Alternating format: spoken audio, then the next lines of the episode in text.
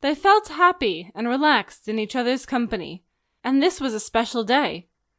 They were on their way to inspect their wedding venue. Sliding down in the comfortable leather seat of Luke's BMW, Natasha closed her eyes and appeared to go to sleep.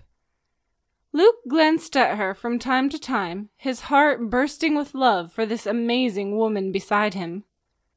She was now twenty seven, at the height of her youth and beauty, and her perfect oval face and flawless coffee colored skin showed no sign of the emotional turmoil she had been through over the past three years.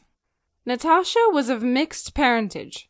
Her father, Billy Dawson, was an English mechanic from Islington, in London, who'd fallen head over heels in love with Natasha's mother, Ida, a girl from St. Lucia, when he'd attended a breakdown of her rusty old hand-me-down car.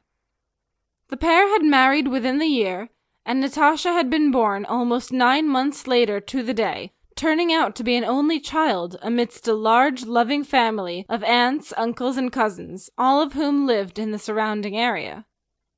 Like his future father-in-law, Luke had also fallen in love at first sight.